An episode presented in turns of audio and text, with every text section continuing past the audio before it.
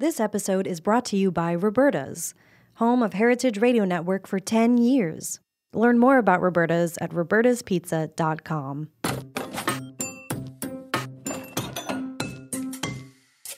Hardcore is a new series from Heritage Radio Network. Over six episodes, we're taking a close look at the rebirth of American cider. Really, it wasn't until about ten years ago that cider started to be revitalized in the United States. From the science of fermentation. So yeast, it's a fungus, it's a unicellular fungus.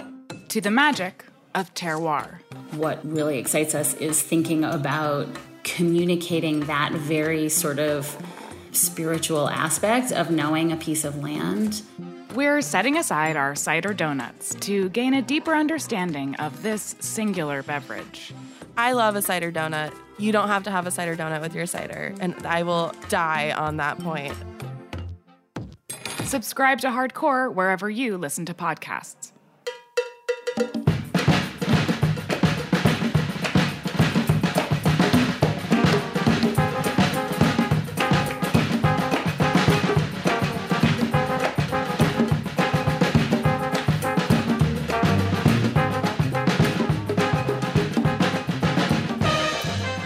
Well, hello. Welcome to All in the Industry on Heritage Radio Network.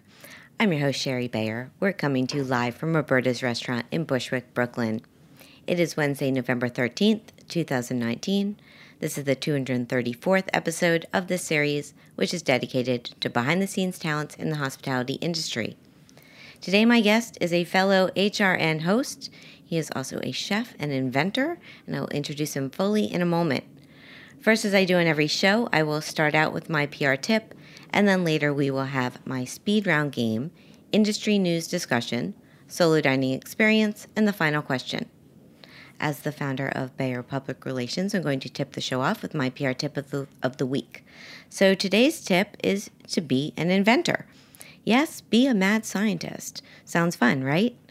But seriously, don't be afraid to think differently and strive to create the new.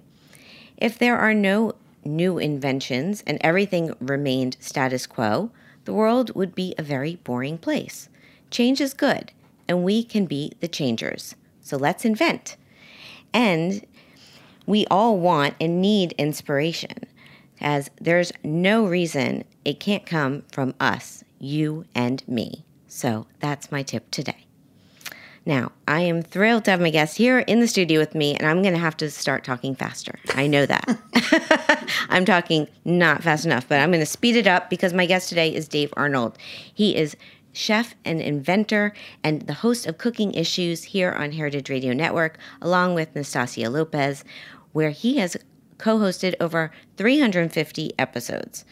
Dave is a creative force in the world of food and cocktails. He partnered with Momofuku to create Booker and Dax, a, tevi- a tech-heavy cocktail lounge.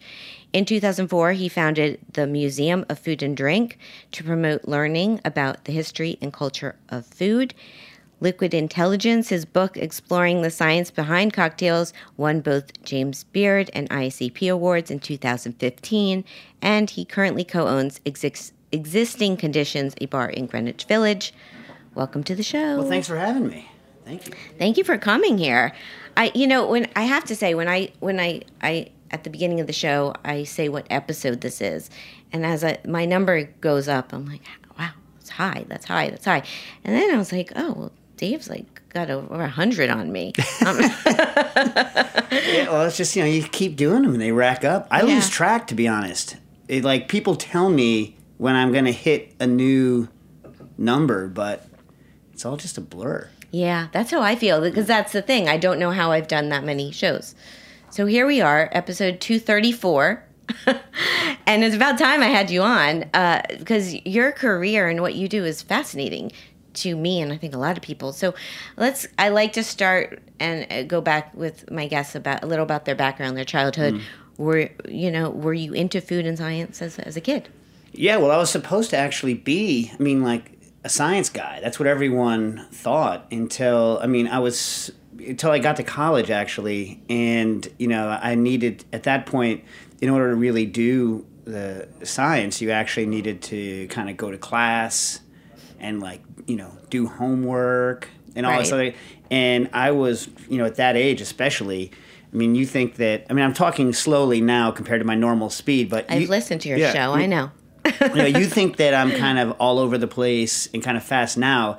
When I was like eighteen, nineteen, I was just like, like, like A D H D, hard, like hardcore. It wasn't a, you know, thing back then, but you know, I was kind of a right. hardcore, all over the place, always on tangents, couldn't be tacked down, uh, kind of ball of energy. So that whole kind of, um, discipline that you would have needed to do a good job at, um, in the hard sciences kind of eluded me at the time. And, um, uh, well, I remained interested in it. So I ended up becoming a philosophy major, but I was always supposed to, yeah, I was always intended to be kind of a science guy. I've, I've never, like my dad's an engineer. My, you know, my, both my grandfathers are engineers. Uh, my mom's a doctor. My grandma on my dad's side was a technical drafts person. So like, you know, it's like we have, uh, yeah, it's kind of in the, It's in the blood. It's in the blood. Yeah. And then also I've always, you know, I've always enjoyed cooking. You know, I was, I was home, you know, since my dad and my mom both worked, I was home alone quite a bit. So I would always noodle about in the kitchen. Like I started deep frying on my own when I was like twelve. It was the seventies. Well, no, that yeah. was okay. early eighties, I guess. But I might've been, might've been younger. I might've been like ten or eleven, but you know, there was a kitchen there, there was food and, you know, so I yeah. cooked it. So what what was your career path after college? Because I, I kind of, I know the things that have happened more in the past ten, fifteen years. Right. Well, I, you know, I was, uh, my senior year in college, I took a, an art class because I had started going out with my current wife. Uh, and she, you know, she was an architecture major. And so, you know, I didn't have kind of, I didn't have anything, I always kind of made things, but I didn't have anything under my belt in that realm. And I wasn't going to take, you know, a one-off architecture class. That didn't make much sense, you know. Uh, so I took an art class and, you know, they taught me to weld and they taught me um, more about kind of what the current art scene was at the time. Current is nineteen, like ninety-one or two, you know what I mean? Right. But, uh, so, you know, current a long time ago. But, uh, you know, I just kind of, I kind of fell in love with it. And, you know, making things and having access to a shop and, and building. And so I spent the, you know, next couple of years I had a paralegal job and I was really, really bad at that. Like so bad. Like they, they, they didn't. I can't see you doing that. They were trying to, f- I mean, my Xerox finger was strong. You know what I mean? Right, I could right. Xerox very, very quickly, but I mean, I... They were supposed to fire me. In fact, I later found it, so I was better at computers and data than uh, the other folks at the at the law office, and so I actually found the letter where they had drafted to fire me. Um, but in the meantime, before they could get around to actually firing me, I discovered that their database was woefully inadequate for uh, you know what they needed to do, and so I just redesigned their database. And so, so before they could fire me, I was like, listen, listen, you know, I'm bad at this paralegal thing. I know I'm bad at it. Why don't I do your, why don't I work half the time for more money? And you're going to let me do whatever I want in terms of what hours I come in. You will allow me to dress however I want because I'm going to come directly from the shop with welding dust all over my face, but I'm going to do this database for you. And I'd already started doing it. So they, you know, knew what, you know, my capabilities were, and they said, okay. And so for a number of years, for a good number of years, I was a database designer for um, for these lawyers. And I used that to pay my, not pay the bills because thankfully, you know, well, too long to get into, but to pay, to pay for my life while right. I was trying to get into the art world. I went to art school, went to fine arts at Columbia. So like all of my living money. Uh, yeah. And then after I decided I wanted to get into the food world, all of that living money where, where I was trying to build up my my cred my in, in the food world to get my first real job was all doing database design for for wow. lawyers, you know, for uh, part-time as a consultant. Who knew? Yeah. Yeah. How did you get connected to Food Arts magazine? So, yeah, I noticed we were both Food Arts alums, Michael Batterberry, which is actually why I have a show here. Really? Yeah. I feel so lucky I had the experience. I was an intern there in nineteen ninety-nine, and... Uh, that I got I got to work with him, and, and yeah, it's a very special place. Yeah, I mean, both the Batterberries are amazing. Mm-hmm. Food Arts was, you know, it's it, no one no one who wasn't around then can really kind of get it, because you're like, well, it was a trade magazine, but... But everyone read it in e- the industry. Everyone read it. Yeah. And everyone respected what mm-hmm. they had to say, unlike, you know, the majority of other trade magazines.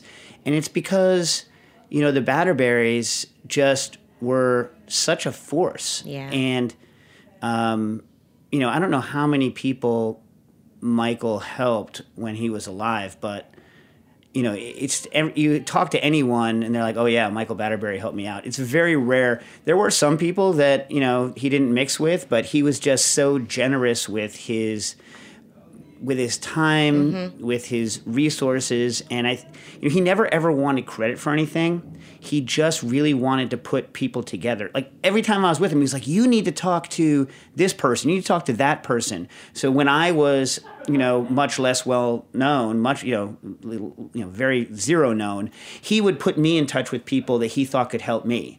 When I had a little more cred in the industry, he would put people together with me who he thought I could help. He just liked helping people yeah. make themselves and other people better. So how did he led to the, your show on Heritage Radio? Well, when he died, unfortunately, Patrick had me on because he knew that oh. I, you know, loved Michael, and that Michael had gotten me my job at the French Culinary Institute, which is, you know, that's that's kind of where everyone started to know about my my abilities with food and technology. I'd been right. working with Wiley Dufresne, who's my brother-in-law now, wasn't at the time. Uh, and uh, so, you know, Michael Batterberry knew this. Michael Michael actually originally hired me uh, to to write pieces in uh, for Food Arts on food history, is, you know, where he started, because he originally knew me from when I first came up with the idea for the Museum of Food and Drink back in like oh three or oh four. And, uh, you know, he saw a show that I did at um, at uh, the Javits Center, like a little exhibition I did on country ham. For a while, I was the country ham guy. Okay. Yeah, uh, like, yeah, way back in the day. I'm learning a lot. Yeah, so anyway, so my, you know, Michael Batterberry kind of took me under his wing when he realized that I had this kind of food and technology thing. He started putting me on um, reviews of equipment and kind of more technology-centered things at Food Arts, and then finally recommended me to be the director of culinary technology at the French Culinary Institute, pitch being that there weren't any chefs who were doing it at the time who had left the kitchen yet. There were no kind of uh, tech-savvy emeritus chefs yet at that point. Right. So, you know, and that was the pitch. I was like, look, you don't want a chef because a chef's going to be in the kitchen. You don't want a scientist because a scientist can't talk to chefs. You want someone who hangs out with chefs but can also talk to scientists and can kind of merge those two worlds. So that was my pitch. It worked. It worked, and there was no one else doing it at the time. So, you know, someone asked me, so how do you get into doing this? It's like, well, you know, back when I did it, there was almost nobody doing it. So right. it was not that difficult. You know, it's yeah. like anything else. It's like, if there's a niche there, it's all about the pitch. If somebody if somebody takes the pitch... Yeah. Then that's it. You, I'm you know, a publicist. I get the pitch. Yeah. Well, you know, but but, yeah. but people don't people don't get that. It's like, you just have to convince, like in life, in life, you just have to convince someone to give you the shot, and then you have to do a good job. But right, you know what right. I mean? But yeah. a lot of times the hardest thing is to convince someone to give you the shot. And when you have someone, this is why you need, you don't need, but it's helpful to have someone like a Ma- Michael Batterberry. It's helpful to find someone who is, uh, you know, someone who's, you know, maybe a generation two or three older than you, you know, who will go to bat for you. Because, you know, if I think a lot of people, especially when they're younger, I know I was this way, I don't want any, I, I just want to do everything on my own. I don't want, I don't, I don't need help. This is crap. This is garbage. Or like, you know, I don't want to use my, look, listen, use whatever you have. You know, the, I think the rule is be generous. Don't just give opportunities to people you know. That's your responsibility, like especially currently today, being responsible is to not just give opportunities to people who, you know, went to the same places you did or, you know, are from the same background you are. Like that's the responsibility that, you know, I feel as an owner now. But as a human, like trying to start out, use what you've got, you know, and definitely, you know, if you have someone in your corner, let them go to bat for you. You know, that's my feeling anyway. Given, I'm going to use these tips on future shows. Good tips. Mm. And I, I agree. Um, So you went on Patrick Martin's show, and that led to your well, yeah. pitch, their well, pitch. How well, did Cooking Issues come about? There weren't that many shows on Heritage yeah, Radio new, at the time. twenty ten. Right. So for those of you that don't know yeah. Patrick, right, I'm actually, I'm, I'm, this is, whenever I imitate Patrick, I do somebody else, another friend of mine's imitation of Patrick. But it's like, you know, you want to come on, do a show, and, and, and, you know, like Patrick, like yeah, all over the yeah. place. I was like, the you know, I was like, moving. I was like, okay, fine. And so I was like, but I, I was like, listen, you know, I kind of get your pitch here. It's Heritage Radio, your heritage foods, slow foods. I was like, you realize that kind of I do not that for a living. You know what I mean? I, I like at the time, especially, I was still at the French Culinary Institute.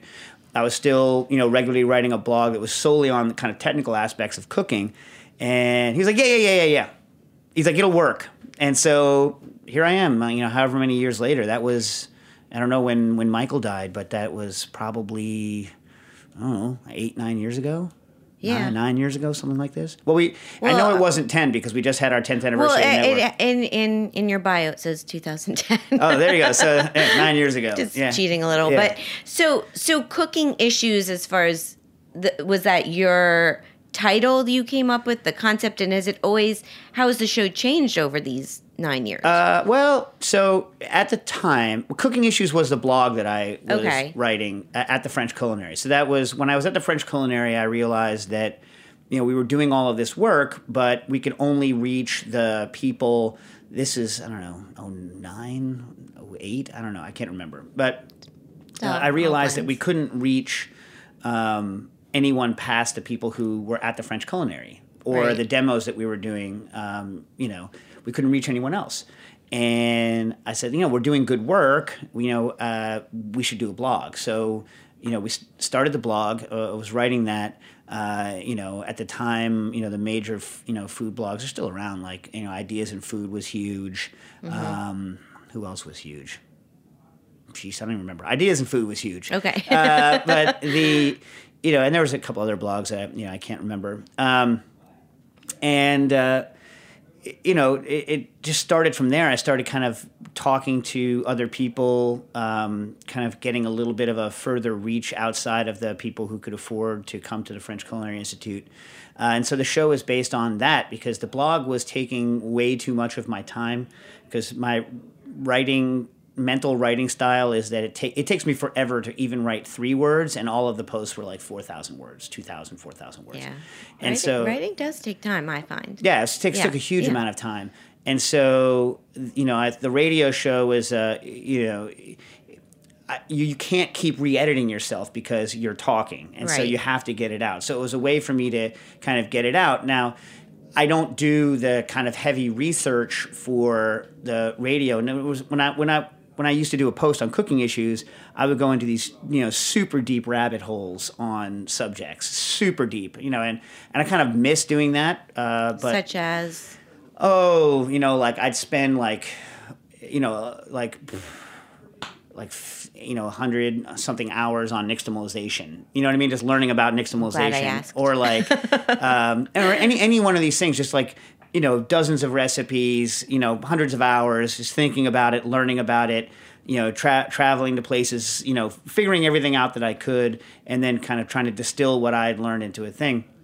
And I miss that. I don't have the time to do that anymore. When I was at the French Culinary, I could do that because th- my, my job, in essence, was to do that. Right. You know, now that, you know, my job is to... When I wrote Liquid Intelligence, again, it was my job to kind of revisit everything I'd already come up with, techniques I'd already figured out, or, you know, ideas that I already believed in, and revisit it. So I also got to do a lot of new kind of techniques, uh, do a lot of new research, um because the book afforded you the ability to do that. But in day-to-day, it's hard to it's hard to do it unless it's your job. Like, doing new stuff is hard unless it's your job. So I think the show has changed, to answer the second part of your question, the, uh, the show has changed in that at the beginning, it was almost exclusively, ve- you know, very highly technical food or ingredient technique or discussion of, you know, use this hydrocolloid, cook at this temperature, Uh, this is how you cook a raccoon, et cetera, et cetera, et cetera. Uh, this is how you don't cook a raccoon, because I've I've only ever cooked it once and it was terrible. Um, but um, terrible, just really bad. I haven't cooked one, so uh, I I've don't cooked know. It, you know, guinea pigs are good, you know, beaver, okay. good. Okay. Uh, the raccoon, terrible, terrible. Okay. Um, but, um, you know, the, but, you know, it, you've been doing it long enough, and I've been with, you know, Nastasia has been, uh, you know, uh, working, she worked with me at the French Culinary Institute. She's been the co-host since forever. So now it's kind of devolved more into a uh, kind of a car talk situation where Nastasia and I, you know, just grouse at each other all day, and and then we answer a couple of cooking questions. But, I, you know. Yeah. Um, but you take call-ins. Yeah. Which that, I, I've always been impressed by that. That's, well, you know, a, a different element of doing a live radio show. I mean, the thing is, right, I think, and I, I, t- I tell this to kind of everybody, is that if you, you know, if you spend a lot of time trying to, or if you spend a lot of time learning something and you feel that, you know, that you know what you're talking about, then it's okay if someone calls and you don't know the answer, because you're not embarrassed that you don't know the answer, because you're confident that if, that, you know, you're confident that you're still good at your job even if you don't know the answer. So you just say, I don't know, and say something kind of similar. Or, you know, you, you say what you do know and say, you know, where you think you would look it up.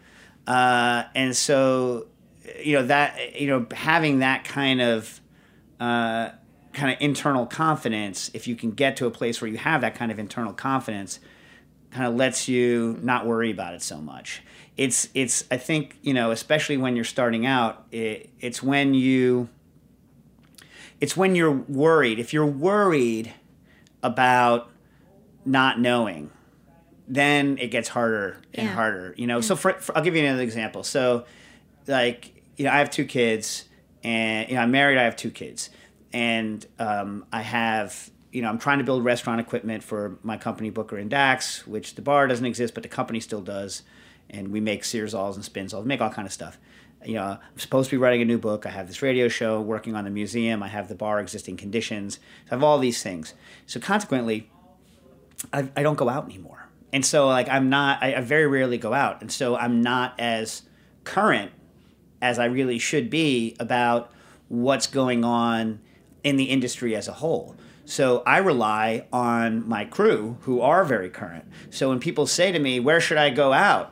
I'm like, well, you should ask Jack, my head bartender, or A K, manager, or Karen, or Bobby. These are all people at my at my bar. I was like, they have a much more valid opinion on what's going on now, what what's what's good, and I rely on them to I rely, and this is why you need to have people you work with that you can rely on, that you trust, because I also rely on them when I have ideas to tell me, no, somebody else is doing that, and you know, maybe they're doing it better, maybe they're doing it worse, but this is what is going on. So you need to stay current somehow, and if you can't stay current, you need to work with people who are current, and you need to listen to them. Uh, and so, you know, like, it's that kind of thing now that, like, I just don't even feel comfortable answering questions about what is going on with X, certain things, X, Y, or Z, general trends. Obviously, I know, um, but... Yeah. But I think, you know, you need to be confident enough to realize what your skills are and what your skills aren't. There were a few more tips in there. This whole show is so many tips, and I agree. Yes, good advice. Uh, let's take another. Let's take a break. Okay. And we'll come back, and we will talk more with Dave Arnold. So stay with us. This is All in the Industry on Heritage Radio Network.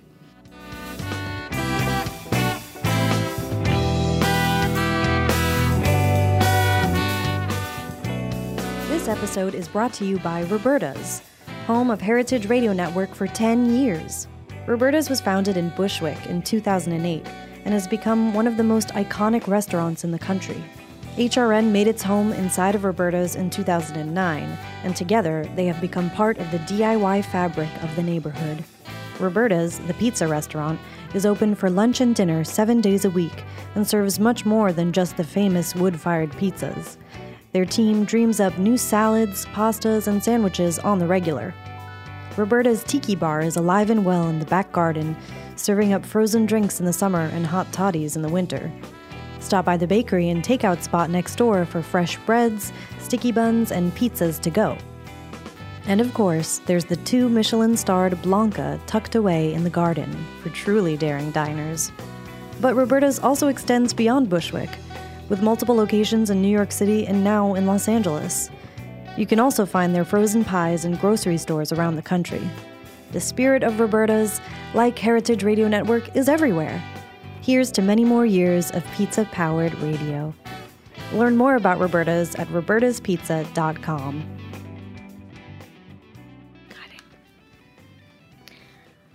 Welcome back to All in the Industry on Heritage Radio Network. I'm Sherry Bayer. My guest today is Dave Arnold. He is the host of Cooking Issues here on Heritage Radio Network. He is also the co-owner of Existing Conditions. He is the founder of MoFad.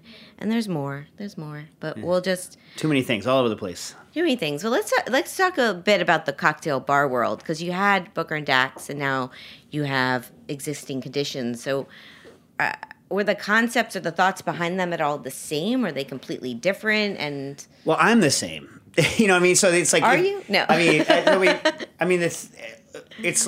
Look, if I had three different places, then I think you would, you know, feel the need to completely differentiate them. But uh, because I had Booker and Dax, and then Booker and Dax closed, and then, you know, Existing Conditions... There, there wasn't really a need to differentiate the style as much. They're very different places because they're different. Not just that they're, they're different. Even I have stayed the same, but the partners have changed, right? Right. So ex- Booker and Dax, the bar, was, you know, kind of a a, a barnacle on Momofuku Sambar, uh, and so we were attached to Sambar. So with that came, you know, a lot of great things and a lot of challenges. Booker and Dax was also small. But in terms of the kind of creative input into what the style of the drinks was going to be and, and how that stuff worked, really kind of I had the kind of last word on it. Um, and I had a very different attitude towards kind of what was important aside from just drinks at that time.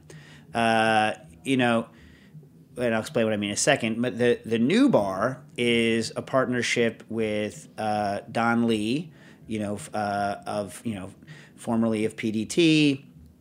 Cocktail Kingdom ran the back of the house program at Tales of the Cocktail, you know, kind of a, yeah. a general, you know, he's the overlord of cocktails. Uh, so, you know, I partnered, as soon as I knew Booker and Dax was closing, I kind of partnered up with him.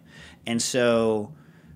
You know, the, then we, the two of us, partnered with Greg Boehm, the owner of Cocktail Kingdom, and you know the bars, Maze, Katana Kitten, yeah, and all these yeah. places. All, all impressive stuff. Yeah, and so you know we partnered with him, and so then it became a collaboration between three people, and so you know it's very different just because you know I'm one third of the people that are involved with Existing Conditions.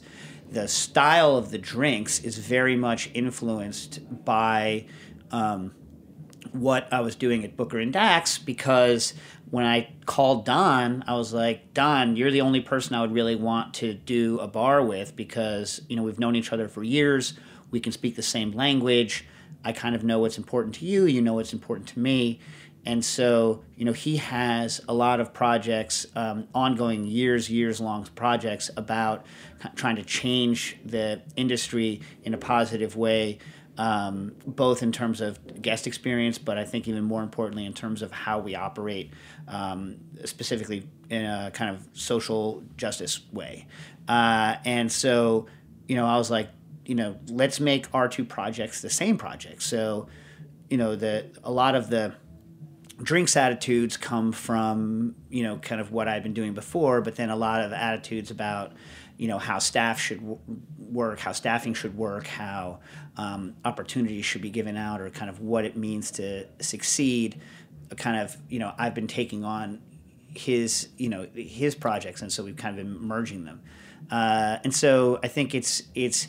as an operating unit, extremely different from Booker and right. Dax, even though, you know, we, Don and I, and, uh, you know, Greg as well, I think we kind of agreed on this kind of one idea is that uh, that Booker and Dax was based on, that I still believe is, is good, not so good for P R, frankly, but, you know, we we want we we want to do these kind of high tech and new techniques, but we don't want to force it down your throat when you're at the bar. So we're not. And the whole reason it's called Existing Conditions is because we are like, well, look, we're just going to take this bar pretty much as it comes. We're going to make everything match because it was a nightmare. We're going to rip out the ugly steampunk, you know, fixtures and just put like bare bulbs and globes in. But, uh, you know, at the end of the day, um, you know, it's it's about it should just look friendly, and the people who are there, the guests, should look look their best.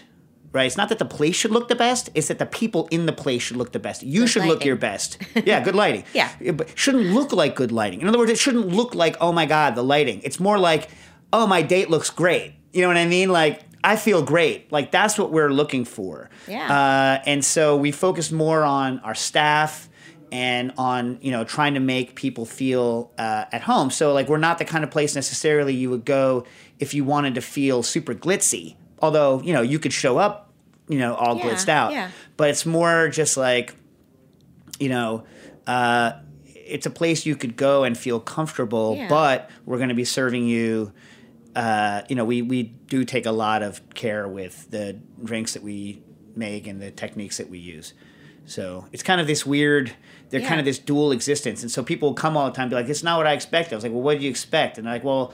I expected, you know, kind of like science weirdos and, and geek tricks. I'm yeah. like, no, it's yeah. like, no, I've I've I've been and I've and I get so I, I obviously get it, and I think the way you're describing it, yeah, makes sense. And I think it's, I want to talk a little bit about your non-alcoholic program. Oh yeah, because yeah, because you have a pretty comprehensive section there. Then I don't drink, so that's to me. I came in, I I had a couple of. couple your drinks, and and you also are charging the same price Correct. For no alcohol alcohol which you don't see a lot in other bars, so right. what what was your reasoning or decisions behind all all of this? So you know, this goes back to something that I frankly had been thinking about back at Booker and Dax, but kind of fits into, you know, the, I was telling you the whole project about res- respecting respecting the guests and making everyone feel like they're part of your community. We wanted to make sure that everyone knew that we were taking as much care with our non-alcoholic drinks as we were taking with our alcoholic drinks. And so part of that is never using the the M word mocktail, because it's... I'm glad I didn't say it. Yeah, it contains, I do. contains the word mock. It's gonna it's gonna come out later in the right. show, though. It c- contains the word mock. It's, you know, it's bad. You know, I'm, I'm not mocking anyone. And I have witnessed, and I had a, actually... It's one of those, you ever have those experiences where like you can still see it, you know, you you remember it, you're never going to forget it. And I had this, I was in a bar and I watched a bartender make a, a non-alcoholic um, drink, and, you know, they were doing their thing, and and uh, the guest in front of them said, "What are you doing?" And the bartender's, "Ah, it's only a, it's only a non, it's only a non-alcoholic." that is not even interesting enough to talk about. And I was like, wow, that's really insulting. I was like, you're really insulting the person that you're serving that to. You know what I mean? Like, whether you know it or not, whether you right. intend to, you're being extremely dismissive. And, you know, it's no wonder that people, you know, a lot of people who don't drink don't go to bars, because why would they? If they're not being respected, and, you know, why would you go? I still, yeah, I get that. I still go to bars, but I typically drink club soda. Right. I, I find, you know, it's like that's my drink of choice. Right. Well, I mean, like, we have that. I mean, like, yeah. th- so the thing is, is, is, I was like, look, uh, one aspect. Let, I mean, let's not, you know, beat around the bush. Like, a lot of people, they want to get a little bit of buzz on, right? I mean, right. like, alcohol does that. Yeah, but that's only one of the aspects. I mean, alcohol is a social lubricant when used properly. Um, but, you know, that's not the only thing that is fun about bars as kind of a community space, you know, where people can go and meet and have a good time. Uh, you know, they have a certain atmosphere that is worthwhile without the alcohol. And so we wanted people who didn't want to drink to be able to fully experience yeah. that. And and I definitely got that and, and appreciated that uh, from what you're doing at Existing Conditions. Yeah, and you yeah. know, and so we decided to charge. You know, first of all, we make sure that the ingredients that we use in our non-alcoholic drinks are either fantastically expensive or unobtainable, or some combination of of expensive or unobtainable. And by doing that, you know, we can kind of justify the cost. In fact, they typically some a lot of some of them cost more than any of our alcoholic drinks, any of our regularly priced alcoholic drinks for us to make. Right. And um, we kind of want to, you know, disconnect the idea of value from the idea of getting drunk. And so, uh, and we also didn't want people to think that we were treating them like children, so we charged the same amount. Um, you know, in, you know, if you want club soda, that's free, you know, but if you, you know, want a drink, and we're going to put, you know, frankly, more care and time into it than we do into, uh, well, more time anyway, yeah. same amount of care. It, than we do into a lot of our alcoholic drinks, well, then we're just going to charge the same amount. And most of the people that have a problem with that are drinkers, people who drink alcohol. Interesting. That, yeah, it's rare that we have someone who doesn't drink. Sometimes we'll get people who, you know, they, they, again, they just want club soda. Fine, you know what I mean? Uh, but the the program is there. I mean, sure, we, you know, you're... share of designated drivers and whatnot who are normally drinkers, and maybe they'll grouse about the price. But really, you know, w- the program is there to let everyone know that they're welcome in the community. And I appreciate that. I really do. Let's go back to my last question that I had my guest ask you on episode two thirty-three. I had on Claire Reichenbach. She's the C E O of the James Beard Foundation. Nice. And I asked her to ask you a question. So here is Claire. Okay. You know, Dave is the visionary behind MoFAD, the Museum for, for Food mm-hmm. and Drink. Um, and I know that they have a very exciting exhibit coming up. It's called African slash American. Um, I would really love to hear his views on that in terms of which elements of that exhibit he's most excited about revealing to the public. It's one that we will be attending for sure, but I'd love to hear, hear his inside um, insight on that. Okay. Uh, well... So first of all, the p- one problem is is that while I know exactly what's going into it, I don't know what's been publicly released. I was about to say yeah. you probably don't know. So, I well, mean, like, as a P R person, yeah, yeah. like, you know that I can only say what Yeah, don't I'm get ala- in trouble. I'm not going to get in trouble, but, you know, I will say, I'll say stuff that I know is out there. It's... Um, So first of all, the, the curator for it is Jessica B. Harris, right? So, you know, you know, Doctor Harris, I've known her for many, many years, is, I think, without question, the preeminent um, uh, the preeminent historian of uh, African-American food anywhere. I mean, period. Yeah. You know what I mean? So, she, you know, she, like, I was fortunate that, you know, uh, the museum, you know, that, you know, she was uh, on the advisory, you know, board in the, uh, committee in the museum already, and that, you know, we've known her for a long time. But really, there is no better person on the planet to be the curator for this than uh, than she is. And so, you know, we're fortunate enough to have her in as the head curator. And then our advisory board for the exhibit is also kind of an all-star, you know, ca- cast of people. Uh, you know, in, in the African American community. Yeah.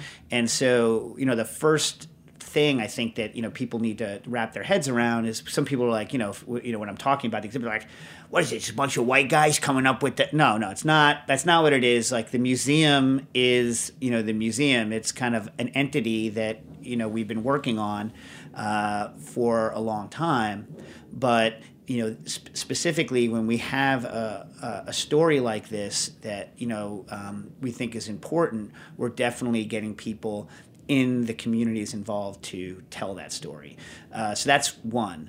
Uh, but we just have, I mean, this, the the problem with it is is this. The problem with an exhibit of this nature is this. Frankly, uh, this topic has never been tackled uh, as a as a major food exhibition before, ever. Uh, And it is huge. So the initial kind of, you know, the spitball pitch behind it was, you know, African American food is often uh, pigeonholed. Like, black food is pigeonholed as soul, soul food, right? And this is doing a huge, or you know, certain form of like uh, Southern cooking, right? Mm-hmm. And this is doing a giant uh, disservice to all of the different influences that uh, um, Black people, African American people have had on uh, the American foodways as a whole. The problem is, is because their their contribution is actually so great that uh, it's any exhibition that's in a small amount of space, which even though this is, you know, going to be at the Africa Center on one hundred tenth Street, um, you know. Oh, I didn't realize that. Yeah, yeah. It's, so we're there. We're opening in uh, either late February, early March next year. And so the whole ground floor area of the Africa Center is going to, which is, you know, just barely have our feet on Museum Mile. We're like, yeep, just made it. Uh, but the... Uh, yeah, so that's, oh, even though that's, yeah. you know, a decent sized space, it's still nothing compared to how big the story is. And so there, there's inevitably going to be some cherry picking of, you know, which stories we choose to tell. And part of the problem is, is you don't want to like just tell five stories. And someone's like, oh, so that's it, it's five stories, that's a contribution? And you're like, no, like we're showing you these five stories, but they're part of this giant contribution. So in order to kind of bring that uh, across, one of the things that uh, we're having uh, made is uh, it's called the Legacy Quilt. And so it's just this like, kind of large quilt. Uh, and we have uh, Harlem Needleworks is is uh, is putting it together, um, where we're having um, a four hundred, you, arbitrary number because it's the size of the quilt we're making, four hundred different squares, each representing, uh, you know, a person, an African, you know, American who made a contribution to American food, whether it be, you know, um, uh, you know, Hemings, the first, you know, classically trained French chef who was enslaved at Monticello, you know, and who may or may not have brought mac and cheese to this country, et cetera, et cetera. Or, you know, whether it's, um, you know, the invention of uh, refrigerated trucks, which was, uh, you know, an African-American, uh, which, by the way, people don't know this. L- literally, every, the, uh, the, the uh, Thermo, Thermo King, right? Thermo King, who makes all of the reefer trucks, which were refrigerated trucks, and the, the refrigerated units for boxcars, like, all of them, right? Uh, you know, Jones, Fred, Fred, Fred, Fred Jones, Fred McKinley Jones. Anyway, he... invented this in the like late thirties, early forties, and started becoming popular in the forties. The same company in, that this guy founded, right? Him and his partner, uh, and he was the inventor, is still the company that makes them all. Literally, every like the entire cold chain of, of distributed food is fundamentally because of this this guy. So, because uh, he figured out how to make a, a separately powered portable refrigerating unit that could go into a truck. So it's things like that, okay. or or like you know, uh, a lot of hospitality yeah. was done by uh, you know uh, African Americans back in the day. So it's just going to be it's going to be pretty cool. What's the launch date on it? Uh, I can't give you an exact okay. date. Okay, uh, I know you just got you you I, your Kickstarter yep. succeeded. Congratulations on yep. that. Um, You know, I'm proud to support everything you guys are doing, and I can't wait to go whenever it opens. Yeah, first quarter next year. yeah, first quarter next year. Um, so that's that's fabulous. I normally take a break now, but I think because we're a little tight on time, we're going to skip over our break. Okay. And we're just going to slide right into my speed round game. Uh-oh. Are you ready? I hope I, I hope I don't lose. Or do you need the break? No, I don't need breaks. I didn't think you did. Okay, so what this is is I, I name a few things I, and you pick your preference, such as chocolate or vanilla. Okay. Those choices. Okay, here we go. Eat in or eat out? In. All right, this is a new one. Wine, beer, cocktail, or non-alcoholic drink? Because I normally say mocktail. Wine. Tasting menu or a la carte? Tasting. Small plates or large plates? I stumped you on that one. Small, small. It's going with small. Small, small. Yeah. Okay. Yeah. Communal table or chef's counter? Uh, communal table. Tipping or all-inclusive charge? Tipping. The Spinzel or the Searzall? Or even the cocktail cube. Oh, well, you know, oh, that's Can't. tough. Like, cause the thing is, what's going to make me more money? Yeah, what yeah, is? Yeah, probably the, Sear, the Searzall makes me more money, but I really wish people would learn to use a centrifuge. So that's a tough one. I'm going to have to pass. Okay, pass. These are these are inventions by Dave, by the way. Shrimp sticks or Kiev nuggets. Oh, these are uh, uh, things at our bar. I'm going to go Kiev nuggets. Yeah, I just picked those two. I'm go they Kiev seemed... nuggets. Kiev nuggets. There's like, you know, Shorty came up with those. You know uh, you know Josh Eden, Shorty oh, from yeah, Shorty's. Sure. Yeah. So that was uh, Shorty's thing. He's like, I'm going to make, I'm going to make, uh, you know, chicken. They're like chicken nuggets, but there's going to be melted butter and herbs on the inside, like chicken Kiev. I'm going to make chicken Kiev nuggets. And I was like, sure, chef. Yes, that's yeah, sure. Yes, chef. Yeah. That's all you need to say. Yeah. How about, okay, we have two more. Cheese plate or dessert? Oh, cheese. Oh, sorry, sorry, dessert chefs, but cheese. Oh, cheese. Yeah. Oh, cheese. Cheese. But the the real answer is both. Why one? Some people have said that. Yeah. Definitely popular answer. Okay, Manhattan or Brooklyn? Oh, uh, well, the Manhattan cocktail is definitely the best cocktail. And also, that's where I live and where my business is, so I'm going to have to go Manhattan on that. I love it because there have been a few people on on on this show who it, it's I'm referring to neighborhoods, but yeah. a few people have said the the drinks, so yeah. I figured you would go that direction too. Awesome, that's the game. Oh, did I? How did I do? I think you did well. Wait, we were the first couple because some of them like it's hard. Like like eat in. Like the thing is, is that it's not that I don't like to eat out. You know what I mean? I know, I know, but you chose. So now yeah, yeah, yeah. you're like, no. And also, I like, mean, the you can still all, eat out, even though you the, played this game. The tipping of the all-inclusive is also interesting because you're like, as an owner or as a as a guest. Well, what what is the difference in your answer? Well, so first of all, like, let's say you go to a. I, I think it depends on how it's being done. I'm really very curious as to how the all-inclusive thing goes. For the staff, are they just paid an hourly? Do they get a do they get a percentage of the house? Like, how does it work? You know, like let's say let's say you go to a let's say you go to a place, and you know they you, you get comped. Let's say let's say I go to a place and I know the owner right. or I know the comped. chef or another. I get comped. So the etiquette is I tip a much larger percentage than you would tip as a normal guest, right? Right. So that. The owner comping me is not only not hurting their staff, like it's actually helping their staff to give me the comp, right? That's the etiquette. You over tip on yeah, a comp. Right. That's the etiquette. Um, and so, you know, uh, let's say I get comped. What am I going to do in an all-inclusive place? I feel like I'm damaging the, I feel like I'm messing with the staff. You know what I mean? Like they're not. Yeah. You know, oh, I just don't know how it works. You know, also... Um, I just I just don't know how it works. That's why whenever people I know, like Nick Bennett, who uh, you know has Porch Light and you right. know, other places, yeah. you know, I need to sit him down. But I mean, even if he told me what he really thought, I couldn't tell you because that's him for him to tell you, not for me to tell you. But I'm always curious how it works as a house. Like, can you retain the staff as long? Like, are the staff as happy? I'm very interested in the subject. Yeah, it um, is an interesting subject, and you know, I I mean, I had Danny Meyer on a while ago, and we. We definitely talk. I mean, this is this is a few years ago when it was really uh, a few. He, he went to the no tipping, and then there were mm-hmm. other other restaurants that, that went as well. I mean, in the past Dirt couple Candy, years, I know was no tipping, but yeah, I haven't been back. Now. Yeah, they still are. They still are, but some some went and went back. Right. Well, know? I mean, it's it. Look, I mean, a lot of people make a lot of people who aren't in the industry. Make tipping out to be something that oh the owners just don't want to pay their their stuff. It's like no, that, that's not that, right. that's not it. You know what I mean? The economics are what the economics are. You know what I mean? It's like I really want to know if it's better for our staff or not. I'm really curious. If it was right. better for our staff and for the guests, I would do it. Okay. To be continued. Yeah. So for industry news, there was an article in the New York Times I picked out.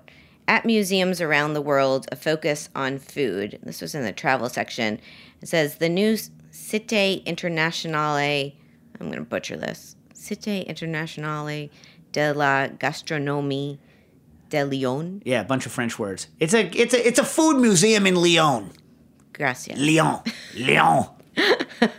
I say merci. Yeah. Um, yes. So so there's a new museum in Lyon. Mm.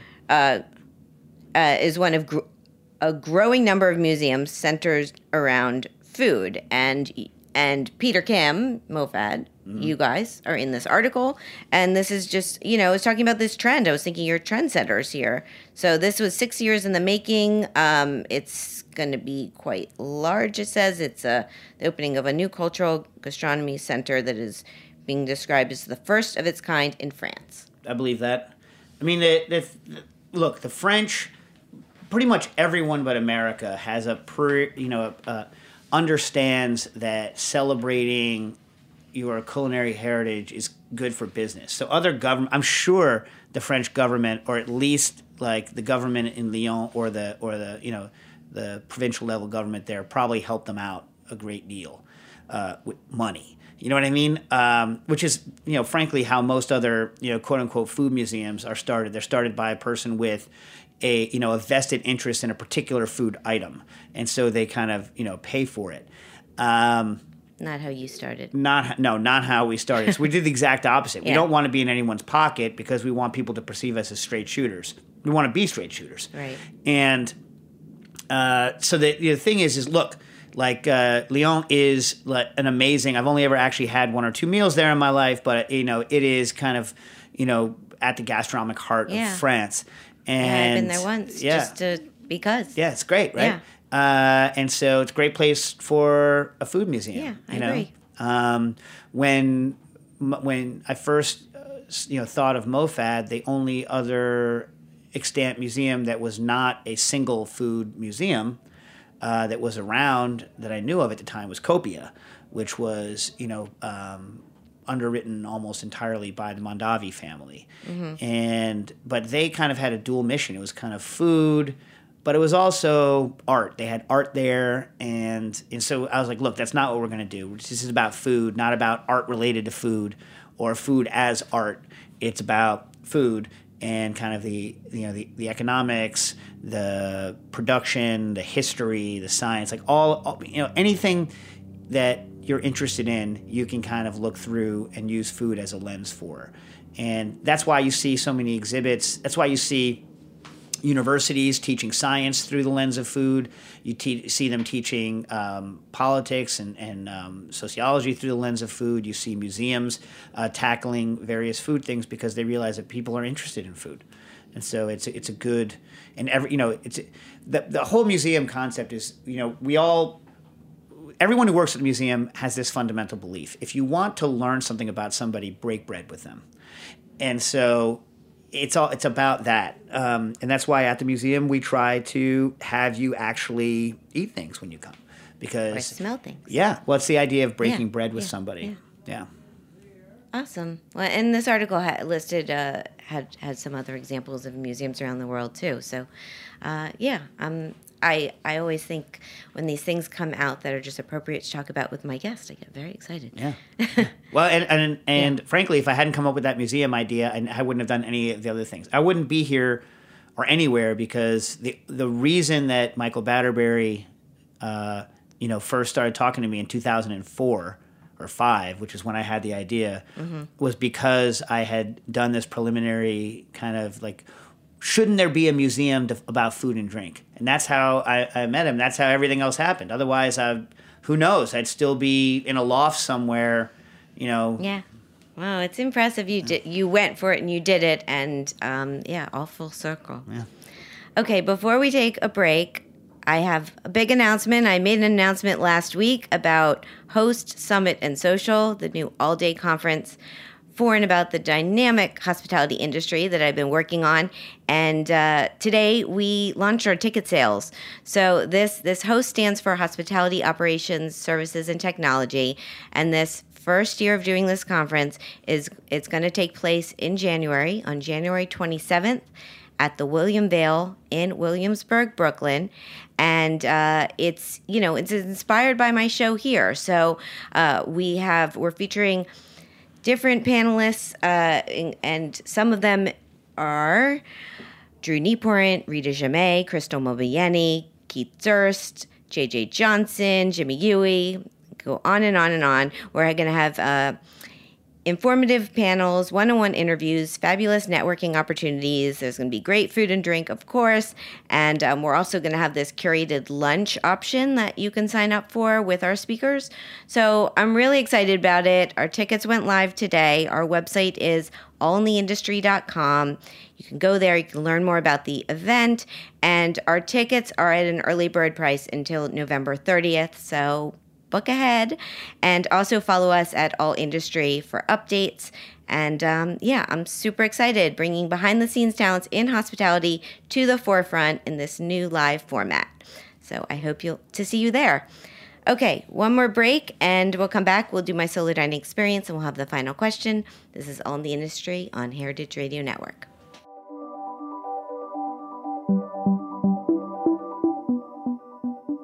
Are you enjoying this podcast? Heritage Radio Network has plenty more. My name is Jenna Liut, and I'm the host of Eating Matters here on H R N. Join me as I talk to food systems experts about the issues that shape our experiences of buying, cooking, and eating food. You can find Eating Matters wherever you listen to podcasts and on heritage radio network dot org.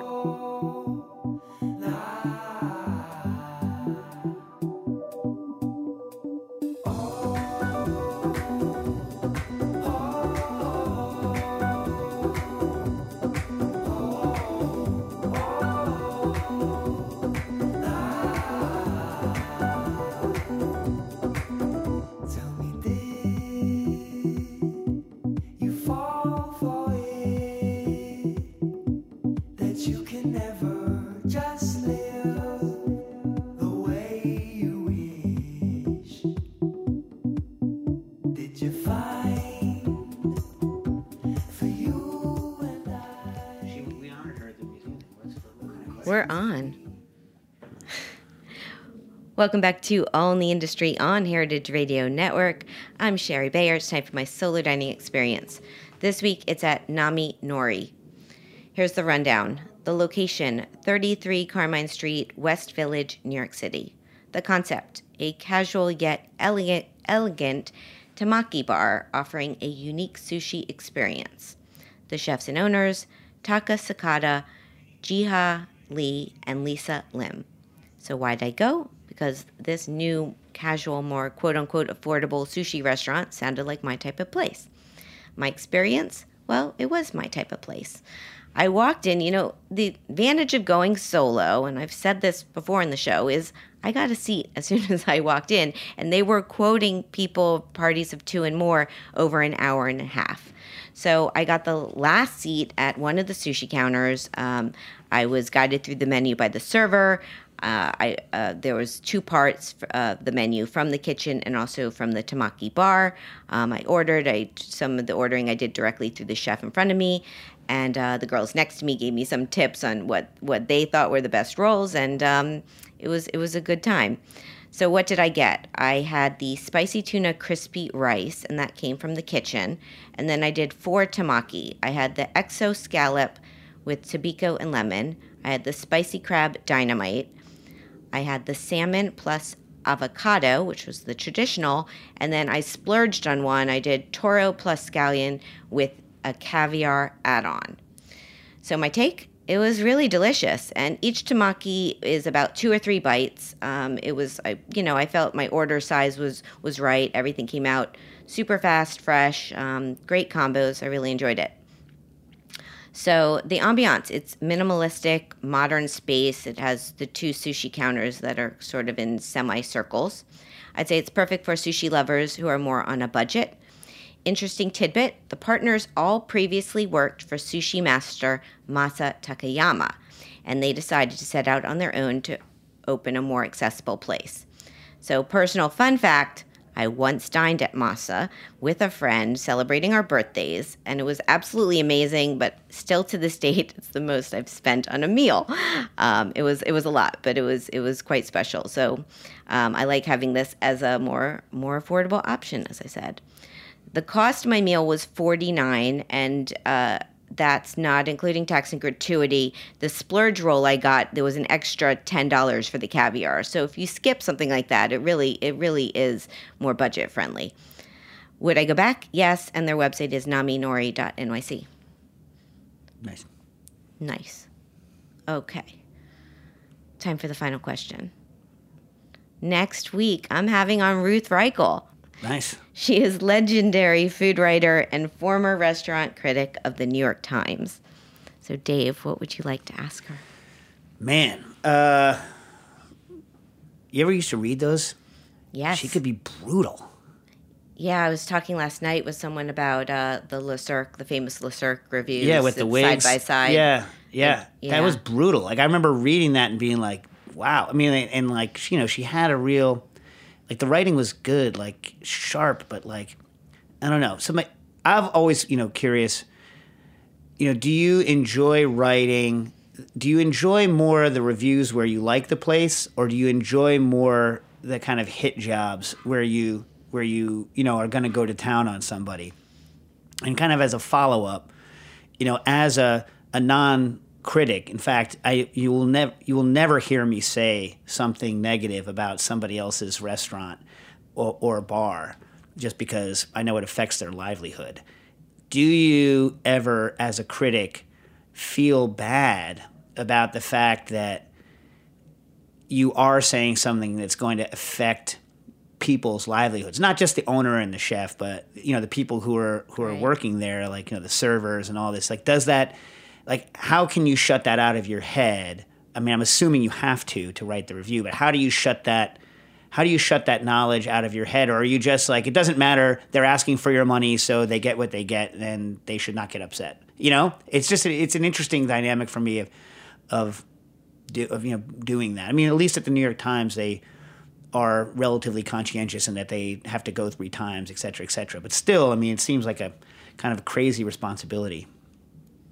I hear you. I'm going to find out all those answers. And I'm thinking you and I wear a lot of hats, but probably both of us wouldn't be a reviewer. Yeah, no, no, I don't no. think I could do it. I don't th- I think, I mean, my, my solo dining experiences are, are positive. I mean, I might, I might point out, you know, something I like more than, than less, but, but I'm not, I don't want to take anyone down. I mean, look, in the industry, right? I mean, how many times have you seen this? Like, someone like has a particular axe to grind, so they take a hit out on a restaurant. I've known many restaurants that's happened to. Or the worst is when someone goes, when a critic goes to a restaurant too early and they haven't found their legs yet. Mm-hmm. And then they get their, whatever, when they're trying to get their standing, they gets knocked out from underneath them and they can never recover no matter how good they get. I don't think it's that way anymore, because I think that, you know, the, the internet has has kind of leveled that out a little bit. I don't think these days any one person has the power to obliterate the way that they used to. Yeah. But back in the day, back when she was, you know, writing at the Times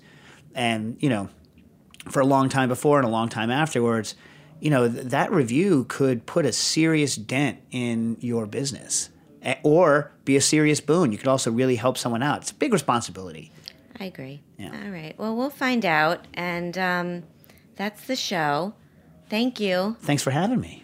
Thanks for coming. I'm I'm amazed by everything you do and, and your whole career. And I love that we have the Batterberry connection. Yeah, the Batterberry connection is always a good one to have. Yeah, it is. And um, I should have said this as we kicked off, and Nastasia uh, couldn't make it today, but um, I'm I'm thrilled that you guys work together and you you co-host. I'll have to have her on another time. Yeah, it wasn't that she wasn't invited, right? She, she happens to be in Los Angeles. Last week, I announced that both of you were going to be on the show, yeah, yeah, so yeah. She was certainly invited. Yeah, yeah, yeah. Um, and we will we will have her on another time. But um, yeah, congratulations on on all of your success and everything you do. And I know, I, are you with I, ICC? Are you still? Is that a role? I am not not with okay, them. Okay. Uh, not, not? I'm not, not with them. Okay, I'm on their sure. website, and, you know, at any time I could teach a class there, but, uh, but not... I haven't done it in a while. It's just because I've just been, just been too busy. But right. yeah, I'm not, okay. I am not unaffiliated with them.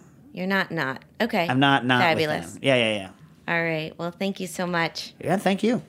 My guest today has been Dave Arnold. He's the host of Cooking Issues here on Heritage Radio Network. He's also the co-owner of, of, Existing Conditions and the owner of Booker and Dax, and he's the founder of MoFad. So that's a lot. Websites, booker and dax dot com, x conditions dot com, mofad dot org, and at Cooking Issues, you can follow him. You can follow me at Sherry Bayer, at Bayer P R, at All Industry. My Facebook page is All in the Industry. My website's bayer public relations dot com and sherry bayer dot com and all in the industry dot com. And that's where we are live with Host Summit Plus Social, where you could find out more about our event and get some tickets. So check it out. The event is January twenty-seventh, twenty twenty. All of our shows are archived here at heritage radio network dot org. We are also on iTunes, Stitcher, and Spotify. Thanks to my engineer today, Jeet, and thanks again to Dave, and thanks to Nastasia for her help too. Uh, I'll be back next week with Ruth Reichel, so I hope you'll tune in then. And thank you for being part of All in the Industry. Bye.